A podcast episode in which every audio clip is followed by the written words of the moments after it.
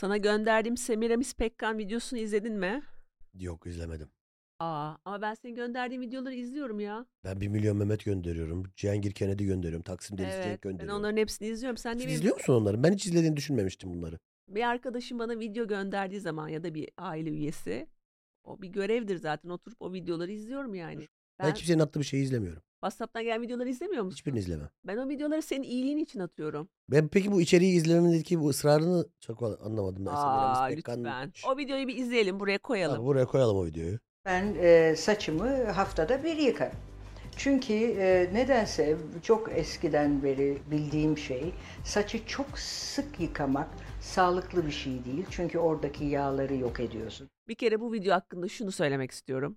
Turuncu bir insana bu kadar yakışabilir. Evet. Normalde e, turuncu bir insana zor yakışır. resmen böyle şey bir- gibi bir turuncu yani ben Norveç somonuyum diyen bir turuncu böyle. Hani sen giysen şey yerli somon falan Yerli gibi somon falan gibi olabilir mi? Senin Evet. idolün diyebilir miyiz Semiramis Pekkan'a? diyebiliriz. Çağla Alkan'ın idolü Semiramis Bugün ben Pekkan'dır. de evet umarım. Önce bir Hintli milyoner bulmam lazım.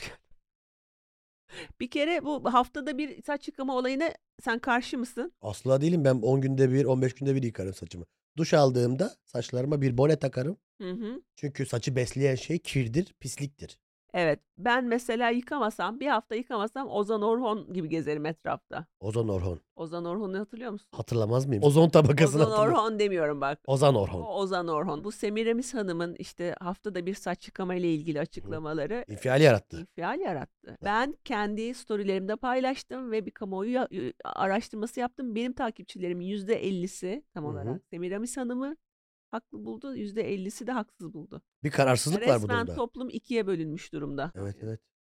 Böyle altına çok böyle şey yorumlar gelmiş. Ters yorumlar gelmiş. Mesela ne demişler? Bacım sen yemek yapmıyorsundur. Hı hı. Yapsan saçın kokar. Semiramis Hanım ama. Evet. Semiramis Hanım bir de yemek mi yapacaktı? Videoları var bu arada yemek yaparken. Keyfi için yapar. Birisi de ona cevaben şey yazmış. Dur okuyacağım onu. Tabii. Ben yemek yaparken saçımı bağlıyorum. Hiç kokmuyor canım tavsiye ederim. Bir öneri de var. Mahalle kavgası. Mahalle kavgası. Abicim bunun yeri burası mı yani? Bunun yeri Semiramis Hanım'ın altı mı? Evet yorum kısmı mı senin? Yorum kısmı denir, denir ona. Alt denmez. Bak bir de şöyle bir yorum gördüm. Kocaşım aspiratör aldı artık kokmuyor saçım. Yani pardon da sizin Semiramis Hanım'ın YouTube kanalında işiniz ne? Buradan onlar adını yaptığı aymazlık, onların yaptığı yanlışlık a- adına ben kendi şahsim olarak e, Semiramis Hanım'dan çok çok özür diliyorum.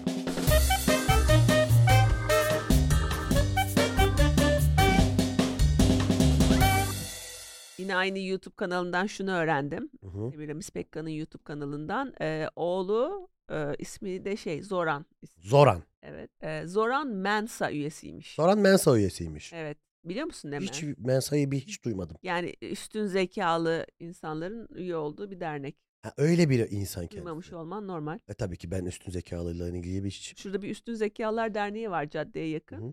E, görmüş müydün onu? yok E, görmedim. Tabelası var Üstün Zekalılar Derneği Hı diye. hı. Bazen önünden geçiyorum. E, ve bazen böyle İçeri giresin geliyor mu? kapılarını çalasım geliyor. Nereden biliyoruz benim üstün zekalı olmadığımı falan. Yani. gibi. Peki bir gün girsem mesela ben üye olabilir miyim mesela? Sınavdan geçmen lazım. Nasıl? Test mi oluyor sınav? Test var evet. Hem de Teste ben geçebilirim bu arada. Testlerde iyiyim. e, Teste. git dene o zaman. Ben bu arada üstün zekalara bir Ama yazacağım. şunu şunu merak ediyorum. Mesela gittin o üstün zekalılar testini almaya, girdin teste, Hı hı. yaptın ve sonra geçemedin. Evet ya çok kötü olur bu Biz hani arada. biz bununla ilgili skeç çektik bu arada. Harbi mi? Evet, Buse Buse ile beraber skeçimiz var. Doğru yanlış hat kanalında. bu. Tam bir çekerken çok eğlendik skeci yani. Şöyle eee, işte Buse Üstün Zekalar Derneği'nin sınavına giriyor. Ve ona telefon geliyor kazandınız diye. Hı hı. Ve işte yeni üyelerin bir araya geldiği toplantıya gidiyor. Bunlar bir o- odada toplanıyorlar. Üstün Zekalar Derneği'ne yeni girmiş üyeler. Ve arkada da bir pankart var. Pankartta da şey yazıyor. Aramıza hoş geldin üstün zekalı. Ve şaka bu kadar bu arada. Sonrasını düşünmedik. Bu kadar şakamızı bu değil. Aklımıza gelen kadarını yaptık O şakanın. pankart evde bir yerde duruyor bu arada. Bir yere böyle asmak istiyorum şurada bir yere. Hayır bir de daha komiğini söyleyeyim mi? Biz oraya bir de figüran getirttik. Bir tanıdık bir figüran ajansıyla konuştuk. Üstün Zekalı Derneği'ne aday olacak görüntüde Hı hı. 15 ila 20 kişi bulabilir misiniz? De Zeki, Ee, zeki onlar görünecek. da hay hay dedi. Buluruz. Gelenler üstün zekalı duruyor muydu? Üstün zekalı nasıl duruyor yani bir de öyle bir sorun var. Öyle bir duruyabilir mesela üstün zekalı. Çok boş. Sürekli düşünüyor. Hayır. Suratta bir bo- bo- Ha. ama bir düşünce balonu var. Ha. Sürekli düşün çünkü üstün zekalı ve Hep tavana bakarak mı düşünüyor? Neyse bize bir grup insan getirttiler yani. Ee, dediler ki bu bunlar üstün zekalı görüntüsüne sahip. Bak Elimizdeki figüranlar. Yani resmen bir Fellini filminin castingi gibiydi yani. Ben bakınca dedim "Evet, tamam güzel güzel bir cast edildi bu skeç. Hiç gerek yoktu. hiç gerek yokken. bu skeçin olmasına gerek yok, çekilmesine gerek yok, figürasyona hiç gerek yok. Üzerine çok az düşünülmüş bir şaka için bu kadar prodüksiyona gerek var mıydı peki? Ee, ama o arkadaki pankartı bastırdım ya. O boşa gitsin istemedim. Senin prodüksiyon yapasın varmış. Yani bu pankartı yaptıysam önüne de birkaç kişi dizmek lazım diye düşündüm. Ama şey yok hani ne- diyalog kısmını düşünmedik mesela. Şöyle bir şey olsa mesela sen diyelim sınava girdin. Tamam. Üstün zeka testine girdin Tamam. ve üstün zekalı çık. Bir telefon geldi sana. Dediler ki işte Caner Bey üstün zekalı çıktınız. Üstün ye- zekalı yerleştirme sınavını kazandın. Kazandınız. Testte çok iyi Hı yaptınız. hı. Ee, inanır mısın? İnanırım. İnanırım. Şey diye sormaz mısın kendine beni acaba işletiyorlar mı? Yok testler karışmış gibi bir duyguya girmem. değil mi? Testler mi karıştı der misin? Yok demem. Ha, Direkt inanırsın değil mi? Yok, inanırım yani. Çünkü o çok güzel bir şey yani. Şey mi olursa yani ben zaten şüpheleniyordum. Ben zaten böyle bir şey hissediyordum gibi bir his gelebilir bana yani. Yani kişi gerçekten kendini bilmiyor o zaman. Tabii ki kendimle ilgili hiçbir fikrim yoktur. O yüzden ulan bir yıllarca demek ki üstün zeka. Bende bir şey vardı ama demek ki buymuş ki diye gezerim yani. Yani sana böyle bir telefon geliyorsa Hı hı. Caner Bey üstün zekalı çıktınız ve bunu gerçekten hiç sorgulamadan kabul ediyorsa. Hayır, insan kendini bilmez çünkü. Ben aslında testi almamıştım ama Evet. yine de bana hani mantıklı geldi. Mesela şöyle bir şey var. Benim bir arkadaşım var mesela. Yıllar sonra Kürt olduğunu öğrendi. Aha. Hiç şaşırmadı. Bunun gibi bir şey bence. İnsan kendini bilmez. Yıllar sonra öğrendi ya. Yani a- ailesi. İnsan bilmez mi ne İnsan olduğunu? bilmez işte ne olduğunu. Var ya öyle bir gibi şakası var. İnsan öyle bilmiyorum gibi izlemedim. Ne kadar yaşadığını bilmez mi? Ha ne kadar onu biliyorum. Aynen, aynen. İnsan ne kadar zeki olduğunu bilmez mi ya? Bilmez ya Çağla. Kesin bilmez. Ben sadece şunu sorarım. Dedim ki yani nereye yerleştim? Mensa'ya yerleştiniz. Ve Allah'ım ya, İstihdam edilmem gerekiyor. Üstün zeka olarak evde mi oturacağım ben? Senede 2000 lira aidat ödemeye hak kazandınız. Mesela böyle bir şey olsa direkt derim ki "Aa, arkadaşlar iptal edin benim aboneliğimi. Bu, bu arada çok iyi bir girişim fi- girişimci fikri. Böyle bir dolandırıcılık yöntemi olabilir. Evet, ü- ge- bir üstün zekalılar derneği kuruyorsun. Ama orta zekalıları Arayıp. arayıp Beyefendi merhaba. Üstün zekalı sınavından geçtiniz. 100 üzerinden 100 puanla. evet, Şu anda bize 2000 lira abonelik öderseniz e, bu kurulun evet, üyesi size olacaksınız. kart göndereceğiz. Ve kart gönderiyorlar. Üstün zeka. Üstün Caner Dağlı zekalısı. üstün Vay, zekalı deli kişi. para kırarız. Deli para kırarız. Bu arada bütün flörtlerime o kart, kartı uzatırım. Öyle Benim bir de. kart yapsak ya. Üstün zekalı kişi kartı mı? Üstün Zekalılar Derneği. Olabilir aslında. Adını ne koyarız Üstün Zekalılar Derneği'ni ya? Üst zek. Üzzek. İlk ama mesela üstün zekası ve böyle bir isim. Zek. koy. Zek, Zek dergisi var Zekeriya Köy'de. Ben bir kez kapağında yer almıştım. Zekeriya Köy dergisinin. Evet. Zek dergisi. Neden? En, en Semiramis Pekkan özelliği ne diye sorarsan. Zek, Zek, dergisine kapak oldum. Zek Life dergisinin kapağında yer aldım. Haftanın şıkı olarak seçildim. Gerçekten bulundun mu? Yok şaka yapıyorum. Aa, ben çünkü beklerim o senden benim- öyle bir şey. Benden haberleri yok. Ben şeye çıkmıştım. Aksaray'ın sesinde Çıktı mı yer gerçekten? aldım tabii. Baya yani yavaş bir haber gündemi herhalde. E tabii ki dört kişiye satılan bir gazete ama ben de gördüm kendimi yani. İsmine özendiğin bir ünlü var mı? Keşke benim ismim olsaydı diye. Daniel Topatan. Kim Daniel Topatan? Daniel Topatan Yeşilçam'da bir oyuncu. Ha ben bilmiyordum. Tabii ki, tabii ki. Aa çok Hem de çok e, uluslararası filmlerde de oynamıştır. Evet, çok havalı bir isim. Semiramis gibi. Biz mesela Semiramis olmasının bir kadın olsaydım kesin isterdim. Yani Semiramis'in arkasından hanım gelmemesi mümkün değil. Semiramis'e Semi diyemezsin canım. Semi diyemezsin. Şey, e, ben şeye de özeniyorum Adalet. Adalet. Adalet Ama Ağaoğlu Adalet- vardı ya ünlü yazar. Hakkında çıkacak bütün ikinci sayfa haberleri Hı hı. hukuk düzenine bir gönderme ya. Hı hı. Diyelim vuruldun mesela. Hı hı. İşte Adaleti vurdular. Adaleti vurdular. Yani oradan da sen vurulmuşsun. Adalet yerini buldu. Mesela oturuyorsun evde. Mesela ben ye- tiyatroda yerimi buluyorum. Sen böyle şey- şey- yer gösterici gösteriyor yerini. Adalet yerini buldu. Evet birden sürmanşet. Evet. Hukuk düzeniyle ilgili bir şeye dönüyor Evet ya. evet direkt böyle dönüyor mesela manşet olabilir. Mesela duvar yıkıldı altında kaldın. Aha. Adalet duvarın altında kaldı. Adalet duvarın altında kaldı çok. Daha çok bir inşaat e- sektörü eleştirisi gibi adalet duvarın altında kaldı. Sistem eleştirisi var. Klasik hikaye vardır ya. Ne gülüyorsunuz duvardaki adalet yazısına. Bilmiyor musun? Ha, ha. Mesela benim ismimiz duvara yazmışlar. Duvara yazmışlar ne gülüyorsun duvardaki Ya adalet da yazısına. biri mesela bizim eve geldi. Zilin üstünde adalet yazıyor. Neye gülüyorsun? Duvardaki adalet yazısına. Mesela. yani Her türlü uyabilecek bir şey yani. hayatını bir metafor olarak Çok yaşıyorsun. bir de sonra sıkılırsın ama. Adalet yerini buldu. Adalet tecelli etti. ya da şey yani. Sen bir yere geç kalıyorsun. Geç kalmış adalet adalet değildir. Pardon adalete araba çarptı. Adaletin hırzına geçti. Adalete taciz şoku. Adalete taciz. Adalete taciz kumpası. Adalet merdivenden düştü. Bu da bütün, bütün gün bunu uzatabiliriz yani böyle. Bakalım kaç dakika sürebiliyor. Bu Bunu bir challenge mı Çağla? challenge, adalet challenge'ı başlatalım mı? Evet adalet challenge. Hadi bakalım gelsin şakal. Adalet yürüyüşü gibi. Ada- Sen evden çıkıyorsun adalet yürüyüşüne başladı gene. Bu arada yani konu açılmışken sosyal medyada takip ettiğin birisi Hı hı. ölürse ne yapıyorsun? Tanıdığım biri ise gerçekten ce- e, bir Hüvel Bakiler cenazesine giderim. Ha tabii ki in- onu sormuyorum. Hı hı.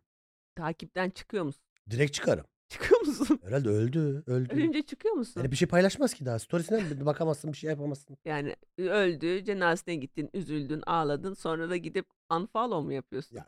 Şimdi e, amiyane bir tabir olacak ama geçen e, geçtiğimiz aylarda Özkan Uğur rahmetli oldu. Ben takipten çıktım. Gerçekten. Tabii takip ediyordum. Abi çok şey değil mi bu ya? Kalpsizce bir şey değil mi ya? Hayır, anısına s- yani takip etmek Anısına saygısızlık. anısına saygısızlık olur yani kendisine. Bence de unfollow etmek. anısı- Unfollow etmek lazım mesela. anıs- yani. an- bence takipten çıkmak anısına saygısızlık olur. Ben ç- e, ben e, vefat edenleri ve eski sevgililerimi unfollow ederim. Başka da kıstasım yoktur unfollow etmekte yani. Bence toplumun bu konuda artık bir bazı görgü kuralları geliştirmesi lazım. Yani birisi vefat etti. Sosyal medyasından kaç gün içinde çıkmalıyız? Mesela 40'ın mesela 40'ını beklemeden çıkmak caiz mi? Yedisinde çıkılır. Öyle mi diyorsun? İlk mevlüdü yedisinde yapılır, yedisinde çıkacaksın. Ya da mesela e, ölen kişinin ailesi mi kapatmalı hesabı? Bir de bazen şöyle olur. Ailesi bir şey paylaşıyor sürekli.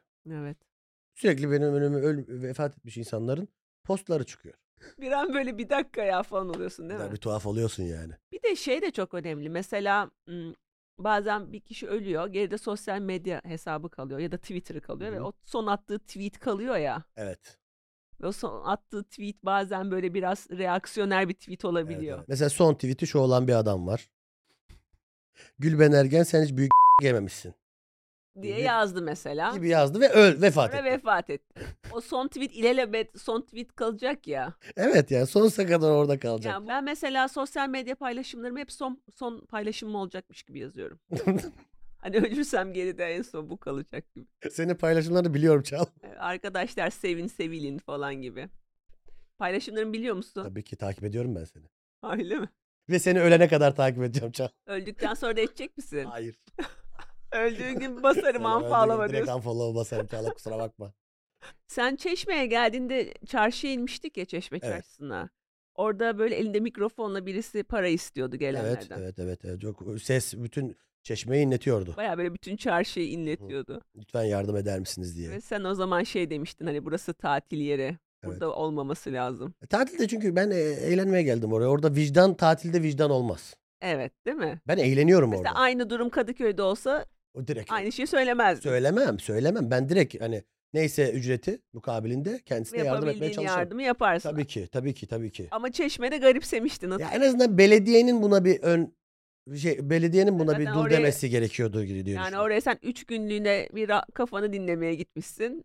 Evet ben orada bir flört etmeye, bir e, içki mi içmeye, eğlenmeye, kafa Evet. dağıtmaya gelmişim. Adam almış mikrofonu sana şeyini sayıyor. Lütfen yardım edin, yardım edin hastayım. Ama ben tatildeyim. Sen hastasın da ben tatildeyim. Çünkü geçenlerde şöyle bir şeyle karşılaştım. Gene bu yardımdan konuşacaksak. Görme engelli vatandaşımız müzisyen ve yanında da onun herhalde menajeri olan kişi bilmiyorum. Yani Aha. yanında bir kişi var. Ve e, daha işte akorunu hazırlıyordu işte şeyini bağlıyor. Daha çalmaya başlamamıştı. Ben de geçerken hani o kutusuna para bıraktım. Evet. Ve yanındaki menajeri olan kişi de bana "Cık" falan yaptı böyle. Hani dilenci miyiz biz? Ha ha evet. Yani şarkıya başlamayan bir müzisyene para verilmesi Ha. onu dilenci yaptı bir anda ve bana Yani- kızıldı. Para vermek için izlemek zorundasın, dinlemek zorundasın. Ha, Şey diyor yani ben performansıma başlamadım. Sen neye para veriyorsun? Ama zamanlama çok önemli orada. İşte zamanlama önemli mi? Mesela bunu Ah. Performanstan tartışmalıyız. önce verirsen dilencilik gibi oluyor. Evet bu- şu iki olayı bağdaştıracağım. Yardım edilme yeri, zamanı, mekanı, anı falan çok önemli. Ben parayı versem de dinlemesem olmuyor mu ya? Mesela ben öyle bir şey yaptım aslında. Yani, Ha iyi bile çalsa yani her şeyi dinlemeye zaman yok. Yani. evet, biraz dinle beni diyor. Biraz dur dinle öyle paranı ver diyor. bana. Evet. Neyse dediğim gibi yani tatilde vicdan olmaması gereken bir şey. Tatilde vicdanımız da tatildedir. Evet. Bugün konuğumuz ekonomist. Bayağı da yetkin bir kişi. Evet. Yani gerçek. uzman. Gerçekten yetkin. Yine bu arada. gerçek uzman alıyoruz. Hı. Ee, bıyıklı bir iktisatçı kendisi. Evet. Çok daha görmeyiz. Sen Kevin Klein'ın şeyini biliyor musun? Ee, Kevin Klein bıyık kuralı var. Kevin Kline bırak bu kuralı mı? Kevin Hı. Klein'i biliyor musun bir kere? Biliyorum oyuncu. Vahşi Vahşi Batı'da var. Soap Dish'te Ha, var. Wild Wild West'te var tamam. Öyle mi? Olabilir. Yani 90'larda bayağı bir filmde var işte. Hı. Fransız öpücüğü var Meg Ryan'la. Hı. Şöyle bir şey söylemiş bir sinema eleştirmeni. Kevin Klein'in eee, komik olduğu filmler bıyık ol, bıyıklı olduğu filmler. Bıyıklı oldu filmi. Yani Kevin Klein'de bıyık varsa Komi- komedi filmi. Kevin Klein komik o filmde. Bıyık yoksa değil. E, Bıyık böyle Gerçekten komik bir şey. de öyle. Evet. Bıyıklı filmlerinde komik, Kevin Klein bıyıksız filmlerde drama. Neye gülüyorsun Tamam. bıyığına falan gibi bir şey. Sen de mi acaba sakalı kesip bıyık Yok ben. Ben böyle de bu- budur komiyim ben. diyorsun. Böyle de komiyim ben. Ona ihtiyacın yok. Benim e, komik olmak için hiçbir materyale ihtiyacım yok. Ya Benim e, bu ekonomiye bayağı bir ilgim var. Allah Allah. Evet ben e, küçükken böyle anneme şey dediğimi hatırlıyorum. Hani ben büyüyünce bakan olacağım Çocukken. çocukken. Allah Allah. Ve annem bana o zaman şey demişti çok iyi hatırlıyorum. Hani Çağla'cığım işte iyi okullara gidersen, kendini yetiştirirsen, çok çalışırsan sen de bir gün e, yani böyle bir kadının gelebileceği en yüksek mevkiye gelip e, kadından sorumlu devlet bakanı olabilirsin demişti bana. Ve ya da aileden. O ikisi aynı bakanlık. Aynı bakanlık oluyor. Aile ve kadın Evet. aynı bakanlık oluyor. Ve ben o zaman ona şey demiştim. "Ee, hayır ben ekonomi bakanı olmak istiyorum. Çocukken. Evet. Ve annem bana ne dedi biliyor musun? Nerede? Çağla'cığım dedi "e, ekonomi bakanlığı hani ciddi bir bakanlık. Ve sayısal bir bakanlık. Senin yapacağın bir bakanlık değil. Yani oraya hani bir kadını biraz zor. Hani oraya atama yapmak için Esra Erdoğan'ın evlenmesini bekleyeceğiz. Ha. Ama sen de dedi hani böyle çok çalışırsan, kendini geliştirirsen Türkiye'de bir kadının gelebileceği en yüksek ikinci mevkiye gelebilirsin dedi. O da biliyorsun Hacı Sabancı'nın fakbadiliği. Hacı Sabancı'nın ufak badeli de evet güzel bir makamdır bu arada. Evet. Ama o evlenmiş şimdi Hacı Sabancı. O, o şey Evlendi mi ufak kapandı. badelikleri bıraktı mı? Evet o, o şey kapandı. O kapı kapandı artık. Hayda. Ama ben hala sahnede yapıyorum o şakayı. Biliyorum. Çünkü Hacı diye bir daha Playboy nereden bulacağım Hacı ismini? Ee, şimdi yeni Playboy'lar kim bilmiyorum. Yeni Playboy yok ya. Artık piyasada Playboy kalmadı. Eskiden Stelio Pipis vardı. Mehmet Ali Erbil menajer hatırlar mısın? Çok Aa, büyük evet. Playboy'du. Ama çok eski canım. Çok o. eski Stelio Pipis beyefendi. Evet. Stelio Pipis'in soyadı Pipis mi gerçekten? E, Pipis Pipis. Yani Adı Stelio ve soyadı Pipis. vay be. Tam bir Playboy ismi. Tam Playboy ismi. Ve Kaya Çilingiroğlu da büyük Playboy'du. Evet. Kaya Çilingiroğlu evli ve Playboy'du. Evli de Playboy'du mesela. O biraz garip. Ama Playboy'un tadı da biraz evlilikte çıkar. Evliyken Playboy bambaşka. Yani bekarken Playboy ben de olurum. Geçen gün e, Adil Yıldırım var ya ilişki uzmanı. Hı hı. O, onun YouTube videosunu gördüm. izlemedim ama thumbnail'da şöyle yazmışlar. Adil Yıldırım uyardı. Evli erkeklere talep patlaması. Talep patlaması. Evet. Öyle bir şey vardır ama doğru söylüyor Adil. İyi de kimi uyarıyor yani? Evli erkekleri uyar mı uyarıyor, evli kadınları mı uyarıyor? Evli kadınlar uyarmıyor belli ki. Erke- Evli erkekleri uyarıyor. Yani size talep patlaması Size var. talep var oğlum. Niye mal mal geziyorsunuz? Boş Ona boş göre. geziyorsunuz. Taleplere bir cevap versenize. Hayır zaten evli kadın. Mesela e, ben evli kadınım. Evet biliyorum. Talep patlaması var. Hı hı. Ben ne yapabilirim ki abi? Yapacak bir şey yok. Ben ne yapayım yani? e, Eşine talep gelmemesini bekleyeceksin. Eşime AirTag mi koyacağım? Hani orada benim zaten yapabileceğim bir şey yok. Yani bir uyarı varsa o uyarı bana olması çok saçma. yani. Evet, evet. Adil ama yanlış. Yani bir- bu, bu uyarı değil. Bu bir Bilmiyorum. İzlemediğim için video bilmiyorum kim uyarılıyor. Umuyorum evli erkekler uyarılıyordur. böyle evli Ve erkekler uyarı. umarım yani yanlış şekilde uyarılıyorlardır. Uyarılmaları münasip bir şekilde uyarılıyorlar.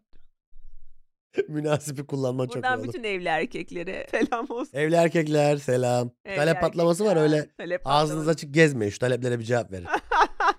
Değerlendirin. Be- Bekar erkeklere talep patlaması var mı? Yok. Evet bekar erkeklerin niye talep patlaması yok? Çünkü böyledir bu gerçek. Bu bir Çünkü gerçekliktir. Diğeri bir kere zaten evlenmiş ya. Hı hı. Demek ki ona olumlu bakıyor. Ya şöyle bir şey Yani oluyor. evlenebilitesi var. Hah, şuna Bir bakıyor. kere evlenen bir daha evlenir. Tabii ki. Sevgilin olduğunda da öyle olur. Evet evet. Şimdi ben mesela 97'den beri benim yanımda bir kadın yok mesela.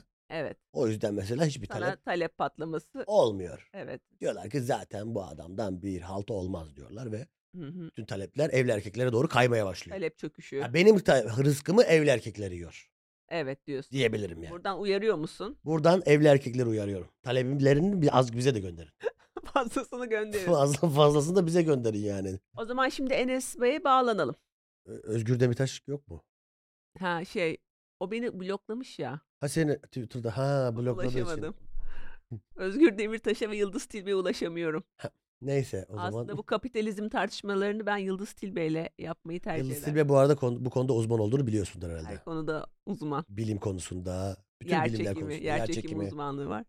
Ee, ama hayır, e, Enes Özkan'la devam edeceğiz. Merhabalar sevgili Fazla Merak dinleyicileri. Ben sunucunuz Çağla Semiramis Alkan. Ben Caner Dağlı Kuluni. Yeni bir bölümde daha karşınızdayız. Ee, bugün çok yetkin bir konuğumuz var. Ee, Türkiye'nin önde gelen bıyıklı ekonomistlerinden e, Enes Özkan bizimle beraber olacak. Hatta bence tek bıyıklı ekonomisti. Ben de öyle biliyorum ama yani biz, biz genelde bilgilerimiz teyide muhtaçtır o yüzden. Söylediklerimizin arkasında genelde durmayız. Durmuyoruz genel olarak durmuyoruz. Ee, Kendisiyle kapitalizmi konuşacağız. Evet. Güzel bir konu. Evet. Nereden çıktı kapitalizm? Nereden çıktı bir anda? Nasıl? Benim. Benim sev- sevdiğim bir konudur. Ben severim mesela. Sen evet sen hep fark ediyorum. Mesela bir e, müesseseye girdiğin zaman hemen oranın aylık cirosunu bir Tabii, tabii. hesaplayıverirsin kafadan. Günlük, aylık, adam ne kazanıyor? Hemen Hı adam başı 100 lira toplasa karı falan filan diye sevinerek çıkarım oradan ki bence doğrusu budur. Buradan aslında iyi para götürüyorlar. Tabii ki, tabii ki. Adam ne kazanıyor be diye çıkarıp Bu sevinçle tür yani. Böyle sistem eleştirileri yaptığın oluyor. Sistem eleştirisi. Yüksek sesle, yüksek sesle. Yüksek sesle tabii tabii. Onun da duyacağı şekilde. Çünkü Evet. ben kapitalist değilim. Kapitalizmi severim sadece. Olmak istediğim bir konudur, beğendiğim bir konu. Kapitalist değilsin. Evet, ya, ya durumum el vermiyor. Ha. evet. Maddi durum. Şu an cebim 20 26 lira var o yüzden galiba olamam diye düşünüyorum yani. Beni bu konuya yönelten Dilan Polat'ın son videoları oldu. Evet, Ee, çok severim kendisini de. Evet. Böyle hafif bir sosyalist devrim başlıyormuş gibi geldi bana o videolardan sonra. Yeni bir Bolşevik devrimi başlayacaksa Dilan Polat'la mı gelecek bu? E herhalde. zaten yani Çıkardığı enerji şarkısından bunu anlamalıyız zaten. Bunun enerji bir- albümünden beri bekliyorum. bu enerji yeni bir Bolşevik marşı mı olacak ya? Konuların hepsini e, Sayın Enes Özkan'a soracağız. Enes Bey hoş geldiniz. Hoş bulduk, merhaba. Dilan Polat'a e, Avusturya Veliaht Prensi muamelesi yapmanız, yeni bir devrimi başlatıyor olması muamelesi yapmanız çok hoşuma gitti. Yani bir yerden başlaması lazım. Evet. sonuçta. Başka kim başlatabilir? Ee, Şeyma Subaşı da bekliyorduk o Şeyma olmadı. Subaşı olabilir. Bu arada o da bir yani kitleleri peşinden sürükleyen bir kanaat önderiydi bir dönem ve Evet. bekliyorduk bir öyle bir devrim. Ama Dilan'a kaldı işte. Dilan Hanım'a kaldı. Özel jeti görene kadar kitleler uyuyor. Kitleler uyudu. Özel jeti görünce birden ayaklanıyoruz. Ben, e, yani bayağı bu konu gündemde şu Evet şu sıralar. anda en ö- önemli gündemlerimizden birisi bu Dilan Hanım. Evet. Ee, kameraya tükürdüğünden beri ben izlemiyorum ama kendisi video çekip kameradan hepimize tükürdü. Evet ben zaten maliyeye bayağı mention attım. Haftalardır maliyeye tweet atıyorum. Nerede o vergi matrağı falan diye. Maliyeyi göreve çağıran tweetlerim oldu. Ben gene sevgiyle baktım bir kapitalist. Üzerime tükürülmüş gibi hissettim. evet bıyık ve iktisat arasındaki ilişkiyi nasıl yorumluyorsunuz Enes Aslında Bey? Şöyle, e, Avusturya ve İngiliz ekollerinde bıyıklı iktisatçı çoktur. Ben de e, bıyıklı iktisadı e, bu ülkede savunmakla görevlendirildim Hı e, hı. bir dış mihrak olarak. Ben daha önce Siz daha çok tabii- görmemiştim bıyıklı Evet, Ben de. iktisatçı. Zaten 3 ekonomist İki. biliyorum. 3 iktisatçı biliyorum. Onlar da bir tanesi sakallı diğerleri değil. Şimdi eee, öncelikle başlamadan önce size bir ekonomist olarak ben şunu sormak istiyorum. Eee, bize verebileceğiniz bazı yatırım tavsiyeleri var mı? Evet, herkese verdiğim yatırım tavsiyesini size de vereyim. İnsanın e, yapacağı en büyük yatırım kendine yapacağı yatırımdır. Evet evet ama ben daha çok hani altın bono Tahvil. Ben alnımda yatırım tavsiyesi değildir yazısıyla dolaştığım için. Fakat şu an tabii podcast olarak dinliyor insanlar. Alnımdaki yazıyı göremiyorlar. Onun için tekrar vurgulayayım. Yatırım tavsiyesi değildir ama altın alın. E, Hı hı. İşte bir de altında e, kalacağız. selüloz ürünleri, e, e, tuvalet kağıdı, e, hı, kağıt depolayın. mendil ve çeşit tabii ki. Yani depoladığınızda sorun çıkarmayacak İstifçilik bu senenin Evet. önde gelen İstifçilik en büyük yatırım tavsiyesi yatırım oldu. felsefesi olabilir. Teknik tabirle stokçuluk. diyelim. Stokçuluk eski tabirle. Bak Enes Bey hemen teknik analiz yaptı. tabii gibi. tabii stokçuluk diyerek Senin yatırım felsefen var kendime yatırımdır benim yatırım. Selüloz ürünlerine kadar bile şu an yatırım yapacak seviyede değilim. O yüzden kendime yatırım yapmayı en büyük yatırım tavsiyesi olarak görüyorum ben de. Sen bir de kader kısmetçisin biraz. Biraz öyleyimdir, biraz öyleyimdir ben. Ee, peki bu sene Yiğit Bulut İktisat Ödülleri'ne aday mısınız Enes Bey? Böyle bir ödül olduğunu ben ilk defa sizden duydum. Hobi Jöle sponsorluğunda yapılıyor Enes Bey. Hala jöle kullanıldığını da yine sizden duydum diyeyim. Evet o var farklı bir ekol. Yani Türkiye'de iktisatçıların da bıyıklı, jöleli vesaire diye gruplandırılması, işte ya sosyal demokrattır, kapitalisttir, şudur budur değil de bu şekilde gruplandırılması açıkçası yüzümüzü gülümseten sıcak detaylar. Evet ama yani başka ne olacak ki zaten? Evet ben yıllarca gazete okurken mesela ekonomi sayfalarını anlamadığım için bu arada geçmiş bir insanımdır. Hemen oradan spor sayfasına geçerdim. Çok iyi istatistik okursun. Tabii tabii. Vehbi Koç'un bir şeyi vardı bu gazete okumayla ilgili. Onu çok biliyorum hep bir röportajında.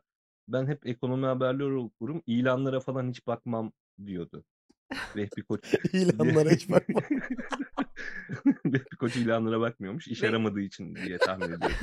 Ve kupon da kesmiyordu Vehbi Bey. Ve bir koçta bir Gerçi borcam, ve- ve- borcam alabilirmiş gibi bir şey var ama vibe var yani. Elinin sıkılığıyla biraz. Bilinir. dinlen- Büyük ihtimalle müzik seti almıştır kendine sabah gazetesinden büyük ihtimalle bir dönem. Bu arada dinleyicilerimiz Vehbi Koç'un kim olduğunu bilmiyor bile olabilirler. Ya Ali Koç'um Ali Koç'tan biliyorlar. Fenerbahçe Başkanı Ali Koç'un babası. Evet. Değil hayır. Rahmi Koç Dedesi. babası. De- dedesi. dedesi- dedesi Koç'un oluyor. babası. Tabii çünkü Vehbi Evet, Koç doğru. öleli herhalde 20 seneden fazla. Fazla olmuştur, Evet. fazla olmuştur. Ee, şimdi ciddi konulara geçeceğiz. Ee, öncelikle şunu ben merak ediyorum. Ee, epistemolojik bir kopuşu temsil eden heterodoks yaklaşım.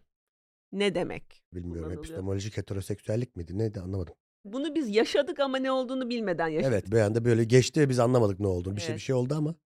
Aslında e, o dönem e, ekonomi yönetimine yapılan en büyük eleştiri ana akım iktisadın yöntemlerini izlemeyip e, daha deneysel yöntemler izleyerek ekonomiyi düzelteceklerini varsaymalarına getiriliyordu en büyük eleştiriler. Ana akım yöntemler genellikle ortodoks yöntemler diye anılıyor. hı. Diğer tüm bilim dallarında olduğu gibi.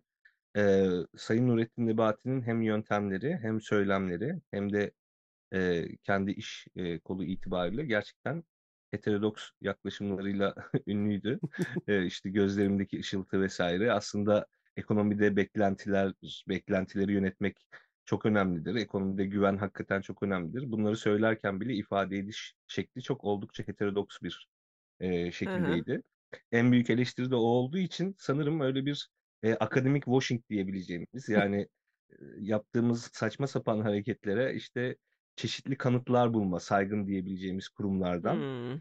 Eee, bunu yapmaya çalıştılar ve öyle bir toplantı organize ettiler. Dünyadaki heterodoks iktisatçıları, heterodoks iktisat akımlarına akımları üzerine çalışan iktisatçıları toplayıp bir eee, event e, etkinlik organize ettiler. Oranın da yanlış hatırlamıyorsam açılış konuşmasında edildi bu söz. Evet. Eee, yani enteresan bir enteresan yöntemler diyebiliriz kısaca heterodoks yaklaşımlara. Bazen çözüm olduğu da olur ama sorunu çözmek istemeyenlerin genellikle sarıldığı yöntemler olduğu için Hmm. ya bilimde bu da var e, demek için yapılmış şeyler olduğu için genellikle çok derde derman olmaz. Yani biz değişik bir şey deneyeceğiz. Hani bakalım ne olacak gibi bir şey o zaman o. Biz anlamayız diye bize gözlerdeki ışıltıyı söyledi gibi Evet. anlamıştım ben. Zaten siz Çünkü anlamazsınız. diğerini zaten herkes yapar. Herkes yapar öbür türlü yani. Herkes yapar onu zaten. Herkes standart bazı şeyler var işte enflasyon, işte faiz arasındaki ilişki falan. Herkesin benimsediği Herkesin. bazı şeyler var. Ama zor olan bunun tersini yapmak. Tersini herhalde. yapmak. Evet evet. Bunu da söylemek. Ee, evet yani e, ilginç bir rasyonel e, düşünce pek bu ülkede şey tutunamadı sanki değil mi? Yani genellikle onun e, ya evet tutunamadı ama bunun tabii belli sebepleri var. E, yani rasyonel düşüncenin e, ifade edilemediği için tutunamadığını düşünüyorum ben. Yani Türkiye'de bilgiye dayalı iletişim, bilgi iletişimi, bilim iletişimi bu gibi konular çok hakikaten geri planda. Dünyada da gittikçe geriliyor. Türkiye'de zaten belli sıkıntılar vardı bu konuda. E, O nedenle biraz rasyonel tartışma ortamını geliştirme konusu geri planda kaldı. Ama bu daha çok dediğim gibi bir hukuki sistemle yani bunun ben bir şey olduğunu düşünmüyorum. Yani bir Hı hı. kültürel gerçek şu bu falan filan olduğunu düşünmüyorum. Yani burada hakikaten bir şeyler söyleyen insanların önüne çıkarılan engeller şunlar bunlar gibi durumlar nedeniyle e, ve Hmm. genellikle devletler e, rasyonel e, gerçekleri duymayı çok istemezler. Çünkü gerçekleri kendi istedikleri gibi eğip, eğip bükmeyi daha çok severler. Evet. Eee, o nedenle biraz daha rasyonel düşüncenin gelişmediğini düşünüyorum. Eee, Evet. fakat bu konuda çalışmalar yapan işte insanlar var, yerler var. hı. Eee, başta üniversiteler olmak üzere. Eee, Ben varım, umarım hani Caner var. yaptıklarını- Biz de arada deniyoruz evet. Çeşitli, evet çeşitli kurumlar var. Başta üniversiteler, farklı fa- kaydet podcast'i vesaire. Peki Ya, bazı ülkelerin kapitalizme uygun olmadığını söyleyebilir miyiz mesela? Mesela örnek vermek istiyorum Yunanistan. Mesela Yunanistan önemli bir, bir Venezuela'da Evet. beraber. Yunanistan. Venezuela. Yunanistan'dan örnek veriyorum çünkü ben geçenlerde oraya tatile gittim. Hı hı. Bir salata söylüyorsun 10 saatte geliyor. Evet. Bu arada iyi Evet. yemek yavaş servis. Yemekleri iyi, Yavaş servis. servis yavaş. Çok kötü bir şey. Kapitalizme asla uygun değil. Sen yemeklerin iyi, servisin yavaş olduğu bir ülkede mi yaşamak istersin? Yoksa yemekler kötü, servis hızlı bir ülkede mi? yaşamak- Yemekleri kötü, servis hızlı tabii ki. Evet. Çünkü Yani zaten kapitalist bir ülkede. kapitalist bir ülkede yaşamak isterim. Evet. Yunanistan tam tersi. Yemekleri iyi, servis çok kötü. Ama bilmiyorum ben kapitalizmi yanlış anlamış da olabilirim. Olabilir bilmiyorum yani. Ben de ben de senin götürdüğün yere doğru gidiyorum şu anda yani. Sen yanlış anladın beni de oraya götürüyorsun yani. Ama canım sen kendin düşünebilirsin ya. Yemek sektörü enteresan bir sektördür. Deneyim odaklı bir sektördür. Birçok hizmet sektöründeki gibi ve yemeğin tadı kalitesi aslında yaşadığınız total deneyimin içerisinde bazen küçük bir yerde kaplayabilir. İşte yemeğin hızlı gelmesi, servisin iyi olması, düzgün bir tabak çatal, insanların size karşı e, gösterdiği işte muamele, e, lokasyon vesaire vesaire aslında bir sürü etkeni var.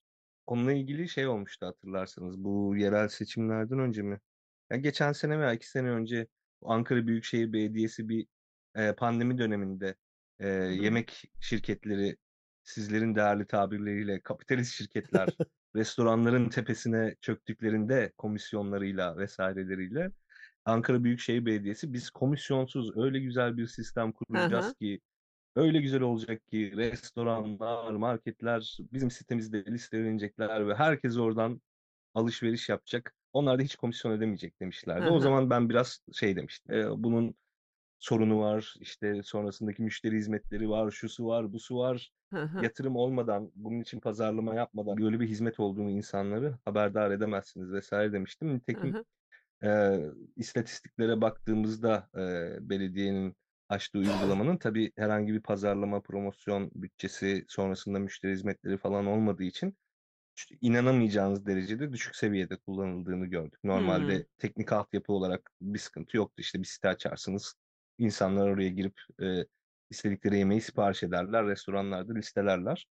Orada total deneyimi aslında iyileştiren şey bir yandan da kapitalizmin getirdiği serbest piyasa e, sistemi. Türkiye'de genellikle nepotizm, e, ahbap çavuş kayırmacılığı vesaire kapitalizm olarak nitelendirilir ve işte e, kamu ihaleleriyle bir şekilde e, refahını artıran gruplar kapitalist olarak isimlendirilir. Halbuki bunlar e, piyasaya giriş çıkışın serbest olmadığı e, bir Hı hı. piyasa ortamında kendilerini var ettikleri ve yükseldikleri için çok da şey olmaz. Hani onlara e, tam anlamıyla kapitalist diyemeyiz. Nihayetinde siz de yapabilirsiniz. E, kamu e, bankalarından kredi alıp e, Çanakkale Boğazı'na dördüncü bir köprü. Evet ben çok isterim. Ben de çok isterim bu arada. Devlet Bankası'ndan kredi alıp herhangi bir şey yapabilirim yani. Para benim olmayınca zaten.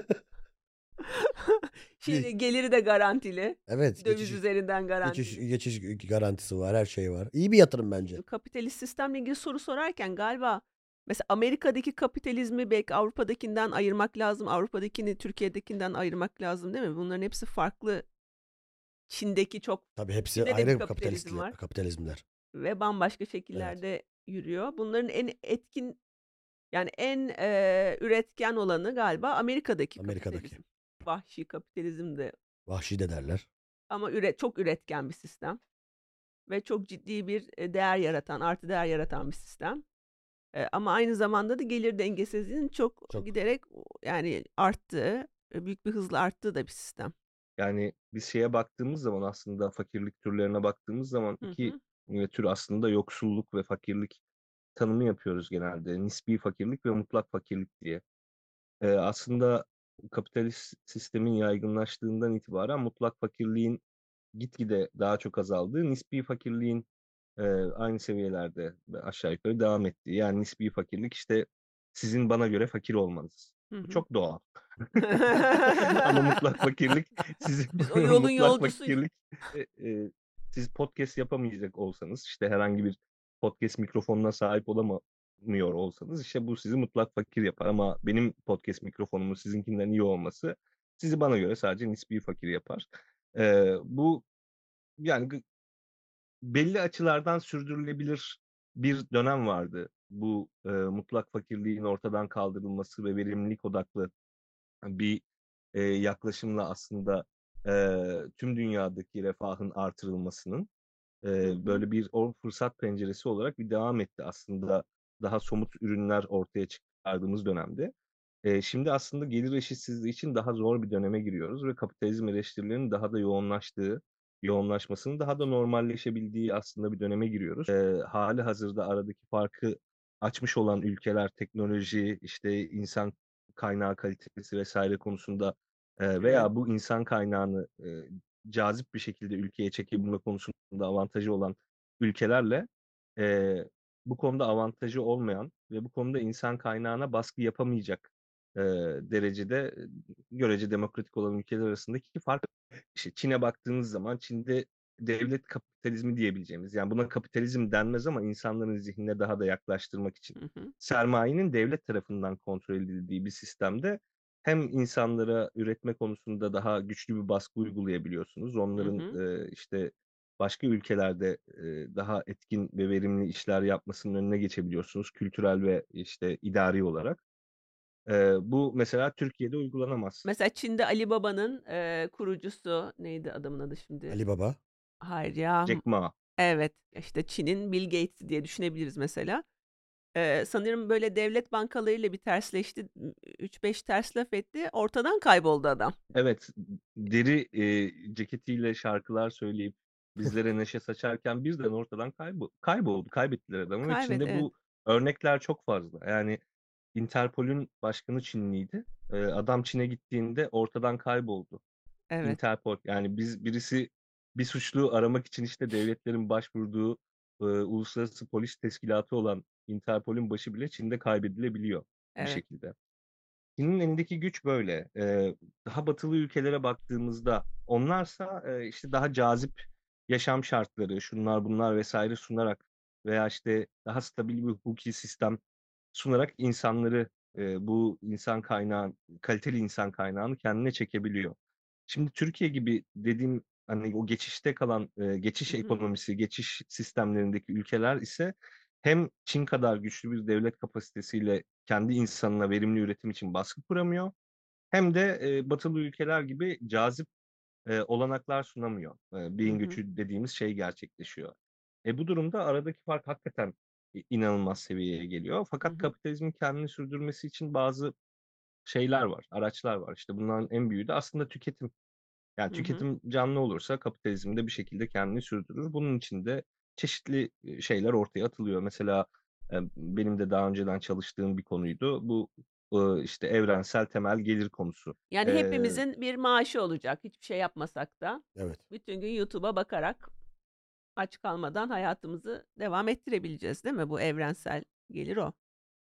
Evet, aslında zaten sosyal devlet politikalarının yaygınlaşmasıyla vesaire bu ekran sürelerinin artması arasında hakikaten ciddi bir ilişki var. Yani pandemi de onu daha da böyle hızlandırdı, stimüle etti Biz e, onu diyebiliriz. destekliyoruz yalnız ekran süresini. Lütfen kapatmayın. Evet e, biz onu desek bunu burada söyleme söylememiş olalım. Sakın ekranı kapatmayın. Ekranı kapatmayın. Benim de ekran sürem mesela günde 16 saat gibi bir şey. Evet evet. Bence kapatmayın. Biz oradan Biz ekmek bunu yiyoruz. savunamayız. Ekran saatinden ekmek yiyoruz. Müthiş bir hızla kapitalist oldunuz. Hemen, hemen kapitalizme döndüm. Mesela Amerika'daki kapitalizm de 5 senede bir krize giriyor. Böyle her şey bir şişiyor. Bütün fiyatlar, emlak vesaire. Sonra patlıyor balon. Sonra tekrar şişiyor. O da aslında tıkır tıkır işleyen bir sistem değil ve orta sınıfın teklemesinden dolayı sanki orada bir kriz yaşanıp duruyor. Evet evet. Doğru. Yani bu sizin dediğinizin kapitalizmle hiçbir alakası yok yalnız.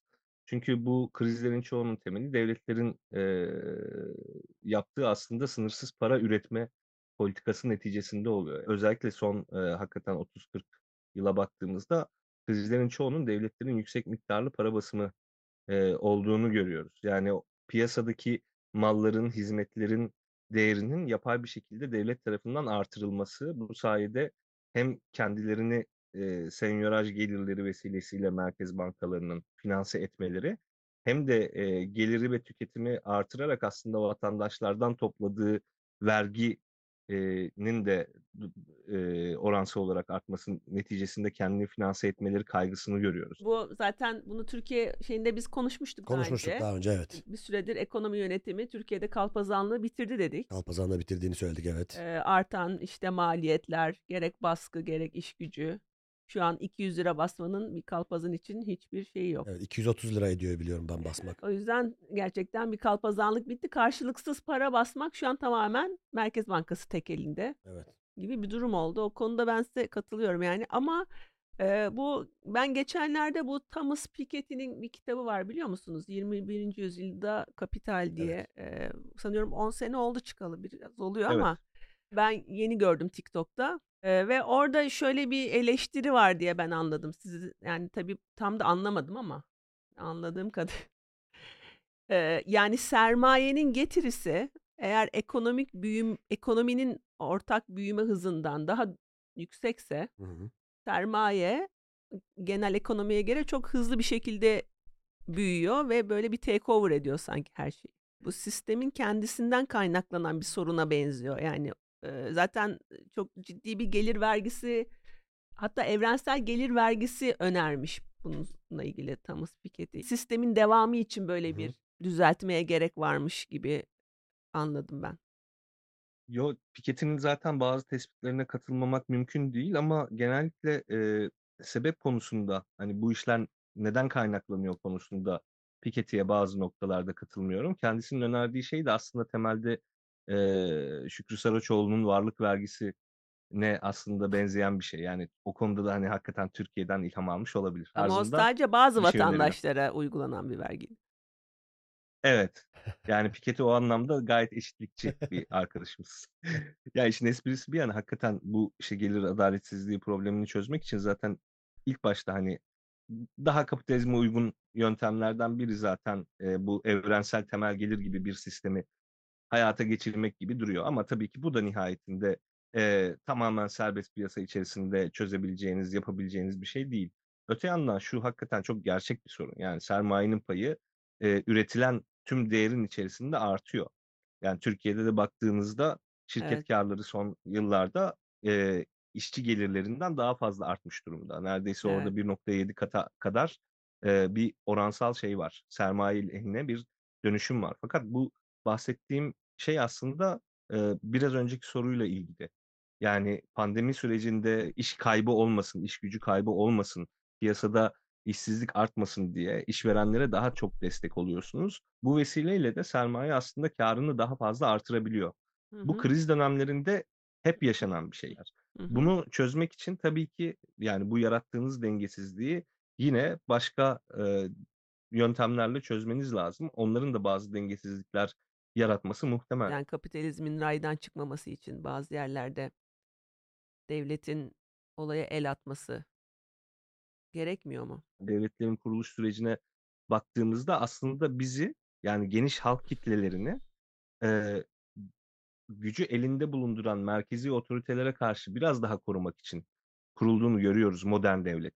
Bugünlerde eee, bürokrasi dediğimiz eee, inanılmaz verimsiz yapının çok büyümesine yol açan bir şey oldu. Eee, Hı hı. ama nihayetinde elimizdeki önemli araçlardan biri devlet. Bu, de- bu denetimi sağlayacak önemli araçlardan da biri olarak karşımıza çıkıyor. Şimdi mesela günümüze gelirsek mesela İstanbul'da kira sorunu var. Evet çok büyük bir kira sorunu var şu anda. Çok ciddi şu an barınma sorunu var İstanbul'da. Devlet bu konuya el attı değil mi? e, kiracı ve ev sahipleri arasındaki ilişkiye bazı kısıtlamalar getirdi. E, bu sizce işe yaradı mı? Ya bu çok palyatif bir şekilde hali hazırda evi olanlar için, hali hazırda oturacak bir evi olanlar, elinde bir kira kontratı olanlar için işe yaradı tabii ki. Ama Hı hı. e, bu öyle bir şeye sebep oluyor ki, öyle bir dengesizliğe sebep oluyor ki aslında ev sahipleri artık e, ben zaten doğru dürüst kira artışı yapamam. Onun için evimi kiraya vermesem daha iyi noktasına geliyor. Bu da başka Hı bir hı. verimsizlik yaratıyor. Yani elinizdeki bir kaynak, işte ev ve nihayetinde bu kaynak sınırlı bir kaynak. Siz bunu Evet. verimli bir şekilde kullanamıyorsunuz. devletin planlamasının olmaması değil mi burada sorun? Yani sonuçta nüfus artıyor. işte şey göçmen alıyorsunuz. İstanbul çok göç alıyor zaten ve bir planlama eksik yani. Evet. Yani bir merkezi planlama tamam. olsa burada sorun daha kolay çözülürdü herhalde. tam tersini düşünüyorum. Merkezi bir şekilde işlerin böyle olması planlandı zaten. Yani insanlar Hı. paralarını eee, işte nerede yatırım yapacaklar, nasıl tasarruf edecekler. Eee işte inşaat sektörü Türkiye'nin işte önemli sektörlerinden biri. İş gücünün de önemli bir kısmını kapsıyor. İnşaat sektörü küçülmesin, daha da büyüsün. İşte para bir şekilde oraya aksın, para bir şekilde borsaya aksın, yabancı para birimlerine akmasın. Biz zaten sağlam bir para yaratamıyoruz. Sürekli e, sınırsız bir şekilde para bastığımız ve inanılmaz şekilde kredi kampanyaları yaptığımız, inanılmaz şekilde vergi afları yaptığımız için bunların hepsi aslında e, bir merkezi planlamanın sonucu. Orada işte merkezi planlamayı biraz sorgulamak lazım. Yani siz o merkeze ne kadar güç, kuvvet, ne kadar hı. kudret vereceksiniz? E, bunu verdiğinizde bunu kötüye kullanan açıkçası e, çok fazla şey oluyor. e, siyasi iktidar oluyor. Çünkü siyasi iktidarlarla aslında insanların eee, refahları ve gelecekleri arasında bir zaman uyuşmazlığı var. Yani siz önünüzdeki 50 yılı planlamak zorundasınız. Siz önünüzdeki belki işte yaşam sürenizi planlamak zorundasınız. Ama siyasi iktidarların planladığı tek şey bir sonraki seçimi kazanmak. Siz bir Evet. insan olarak sadece 3 yıl sonrasını, sadece 5 yıl sonrasını düşünerek Evet. yaşamıyorsunuz bir ev aldığınızda onu 20 yıl 30 yıl kullanmak için alıyorsunuz. İktidarlarsa e, bir sonraki seçimi hedefliyor. O zaman uyuşmazlığı neticesinde de aslında iktidarlar e, sizin e, uzun vadeli e, şeylerinizi, e, faydalarınızı kendi kısa vadeli faydalarına tercih ediyorlar ve bu parasal genişleme işlerini vesaire ondan dolayı yapıyorlar. Arjantin'de mesela şu anda 20'den fazla dolar e, şeyi varmış. Neyi? Kuru varmış. Dolar kuru 20'den fazlaymış Arjantin'de. Evet. Devamlı günü Evet. kurtaran şeyler yaptıkları için mesela Coldplay e, konser vermeye gelmiş Arjantin'e. Hı. Coldplay bileti için bile ayrı bir e, şey ilan etmiş devlet. Para birimi. Yapacağın işe göre gidip satın alıyorsun döviz e, ve farklı kurlardan alıyorsun. Çünkü yani resmi kurun gerçeklikle alakası yok. Gerçekliği. Evet. Gerçi şu e, sahibindenle ilgili şöyle bir öneri gördüm ben Twitter'da E, ve bilmiyorum düşünülmesi gereken bir şey. E, bu kiraların düşmesi için e, sahibindendeki kira ilanların altına yorum kısmı açılmalı demiş birisi. Ha mantıklı olabilir bu arada. E, işte fiyatı var, orada e, tanıtımı var dairenin. Onun altında yorum kısmı olacak. hı. Ve oraya gidip insanlar mesela daireyi gömecekler. Hı hı. Mesela daireyi gömdükçe dairenin fiyatı düşecek. Yani linç ekonomisi. E, Yani Ama bu işe yarayabilir bence bu Bence arada. kiralar düşer. Mesela bakıyorsun yel değirmeninde 2 artı 1 çok Evet. güzel. Ee, tam yeri falan uygun ama birisi altına şey yazmış ya işte burada fare var falan. evet. Direkt fiyatı düşer ve bunu düşünmek için de çok iyi uy- kullanılabilir. Ben hepsine yazarım yani. Hepsine Ben buna sıraya- mesai harcayabilirim yani. Ben bir sahibinden yorumcusu olabilirim yani. Böyle bir iş, iş alanı açılabilir bana. Ya Evet. bu yorumlar konusunda insan psikolojisiyle ilgili çok enteresan bir şey var. Ya biz aslında minnetimizi daha nadir e, dile getiriyoruz ama e, nefretimizi, öfkemizi daha sık dile getiriyoruz. Twitter'dan da gözlemleyebileceğiniz üzere. Enes Tabii Bey E, o yani. bizim konumuz yalnız. Evet evet o, bizi, o Yani bizim siz- alanımıza ya, giriyor. O bizim uzmanlığımız. Olumsuz yorumu bize biz doktoramız var bizim.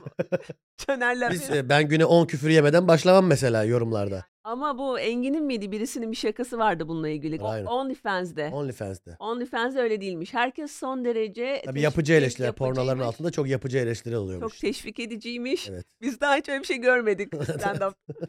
İnsanlar zaten çok hype bir şekilde orada ne istediğini görmek e, için geliyor ve da- daha bilinçli tüketici olarak geliyorlar. Hakikaten ne istediğini bilerek değil. Porno, porno tüketicisine bilinçli bilinçli tüketici. tüketici diyebiliriz gerçekten.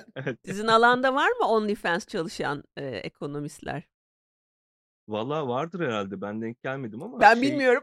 çok- Valla benim Ben- haberim yok. Ben- Kimseyi de töhmet altında bırakmak istemem. Hiç düşünmedim. Son karar sizde tabii ama Yani biz bir küçük bir tavsiye, biz de bir küçük yatırım tavsiyesi yapmak e, istedik. biz o makaleye bakarız. Bakarız. Kendime yapacağım yatırımın niteliğinin bu şekilde ifade edilmesi gerçekten enteresan oldu benim için. de. Mesela kapitalizmle ilgili diğer bir eleştiri de şu. e, Mevcut durumda ya, ins- yanlış insanlar yanlış nedenlerle ödüllendiriliyor. Hmm. Yanlış zaman yanlış insan teoremi. Yani mesela çocuklarımızı yetiştiren öğretmen yeterince ödüllendirilmiyor. Yeterince maaş almıyor ya da Evet. doktor belki acilde çalışan bir doktor. e, Büfeciler, ben büfeciler, patso yapan büfeciler. ya benim ilk aklıma gelen vale. Bu arada doğru bir örnek. Vale. Valiler de çok hak ediyorlar. Evet, yani adam tıklım tıklım caddede arabayı geri vitese takıp saatte 90 kilometre hızla geri geri gidiyor mesela. Şimdi ve çok nadir birini eziyor. Ay, ezmiyor mu? Eziyor ama çok nadir. Bu, bu da bir başarıdır. Bu Çok ciddi bir sen yapabilir misin? Asla asla. Ee, ama mesela ne bileyim işte uyduruk bir YouTuber için çok mesela para kazanıyor. Bilmem kim para kazanır işte. Dilan Polat mesela. Çok zengin ve bize tükürme Ve hakkına bize sahip. tükürüyor. Yani e, mesela öğretmenlerin maaşlarından bahsettik. Öğretmen maaşları çoğunlukla piyasada piyasaca değil aslında şey tarafından belirleniyor. İşte kamu e, sektörü tarafından belirleniyor. Hükümetler belirliyor bunu. E, ve onların aslında e, uzun vadeli, kısa vadeli e, planlarıyla e, bu şekilleniyor. E, eğer piyasada bu belirlenseydi e, biraz daha durum belki farklı olabilirdi. Ya da işte yine uzun vadeli planlardan bahsettik ya mesela yani hakikaten bu kadar çok öğretmenin işsiz olması bunun e, en büyük sebebi eğitime e, verilmeyen değer mi yoksa Hı işte hı. çok fazla öğretmenin ihtiyacımızdan fazla öğretmenin piyasada bulunması mı E, insanların aslında eğitimi birincil bir ihtiyaç olarak görüp görmemesi mi gibi birçok etken var. Yani Ama piyasada biraz bunun ödüllendirme belirlenmesi- sistemi de doğru olsa belki insanlar işlerine daha çok sarılırlar. Daha e, et- etkin yaparlar. İşte ödül sonradan gelen bir şey aslında. Yani bir ortada başarı veya ortada bir istek veya ortada bir sebep, ortada bir talep olacak ki ödül ondan sonra gelsin. Bizim o talep yaratma aşamasında bence eee, bazı sorunlarımız var. Ödülü belirlerken aslında o talebin eee, niteliğinin yanlış ölçülmesi sonucu biz ödülü yanlış belirliyoruz. Yani burada eee, sonuçta öğretmenlere akıtılacak kaynakların başka yerlere akıtılması gibi bir tercih problemi var. Bu tercih problemini yapan çoğunlukla piyasa değil. Bu tercih problemini yapan aslında hükümetlerin kendileri ama bunu piyasaya bağlayan başka bir şey de var. Nihayetinde bu hükümetleri seçenler de bu ülkede yaşayan insanlar. Demek ki onların böyle bir birincil talebi yok ki aslında e, eğitim konusunda ödüllendirme biraz daha geride kalıyor. Ee, favori kapitalistiniz var mı? Sevdiğiniz bir kapitalist. Ya şöyle e, aslında ben e, biraz Hayek ve Milton Friedman e, severim. Em, İkisinin de bakış açısı e, tabii ha- tüm görüşlerine katılmam mümkün değil ama e, bayağı doğru gibi geliyor bana. Hani, Hayek, Selma Hayek. Ee, Salma bu- Hayek'ti, ben de öyle anladım ama Ünlü Hollywood Salma oyuncusu. Hayek'i de ayrıca severim ama Fuzzy Hayek daha buradan daha kendisine kendi selam bıyıklı olsun. olan versiyonundan bahsediyorum. Salma Hayek yani onu da severiz Bu ama o da tabii dekoltesiz, yaşlandı. dekoltesi olan. Dekoltesiz Hayek. evet. evet. Biz onu Evet, bilmiyoruz. biz- normal kel bıyıklı ayak işte Avusturyalı. en nihayetinde şu an bizim en çok konuştuğumuz konu hakikaten ne oldu? Yapay zeka oldu değil mi? Yapay zeka işsiz- işsizlik mi yaratacak? Ne olacak? Şu mu olacak? Bu mu olacak? Falan filan derken nasıl ki işte kapitalizmin hakikaten ilk dönemlerinde işte makinelerin e, vasıfsız diyebileceğimiz işçilerin iş- işlerini elinden alması gibi artık daha vasıflı diyebileceğimiz işleri de e, bir çeşit makinelerin yapabileceği e, noktaya geldik. Bunun üzerine düşünmek, bunun üzerine yıllar önce düşünmek falan bana aslında Hı hı. çok ilgi çekici ve merak uyandırıcı geliyor. Hatta Evet. biz de şimdi e, bir grup arkadaşımla işte Bilgi Üniversitesi'nden, İstanbul Üniversitesi'nden, Koç Üniversitesi'nden e, arkadaşımla işte e, Google'ın da desteklediği bir yapay zeka okuryazarlığı projesi yapıyoruz. O nedenle son hakikaten e, birkaç aydır çok fazla daldım bu işlerin içine. O vesileyle e, aslında o Avusturya ekolünün e, bize hakikaten e, çok doğru şeyler en azından öngörüler sunmuş olabileceğini gördüm. Yani tamamen e, ekonomi konusunda vesaire konusunda haklı olmasalar da tabii ki böyle bir şey mümkün değil. Ama sürekli yaşadığımız bu yaratıcı yıkım e, olayının hakikaten ne aşamada insanı etkilediği, nasıl etkilediği, hangi evrelerden geçtiği gibi şeylerde güzel öngörüler var. Ben mesela Japonya'yı ziyaret ettiğimde şöyle bir şey dikkatimi çekmişti. Çok kolay bir şekilde otomasyon yapılabilecek işler, otomatize edilebilecek Hı hı. işler edilmemiş.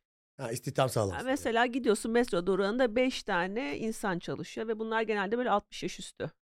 Ve yaptıkları tek şey orada güvenliği sağlamak. İşte insanlara içeri gir falan demek. Öyle. Gerçi metroda insan ittiriciliği nasıl bir meslek bilmiyorum ama. Bazen gerekiyor o şey. saat- Gerekiyordur iş büyük ihtimal. çıkışı da gerçekten ittirilmen. Tokyo metrosunda insan itiyorum mesleğim budur falan gibi. İnsan curlingi. gibi. Aynen, insan curlingi. curlingi. Cevizli bağ Topayla mesela gerekiyor götürüyor. bence. Cevizli bağ iş çıkışı Aslında Metronun sultanları. Buna karşıt bir şey de var. Aynen. Buna karşıt bir şey de var. Mesela Friedman'ın öyle bir yani fıkralaşmış artık bir şeyi vardır. İşte Çin'de işte bir inşaat sahasını ziyaret ediyor. İşte e, kazma kürekle kazıyorlar bir yerleri falan. Hani makineler vesaire çok daha az.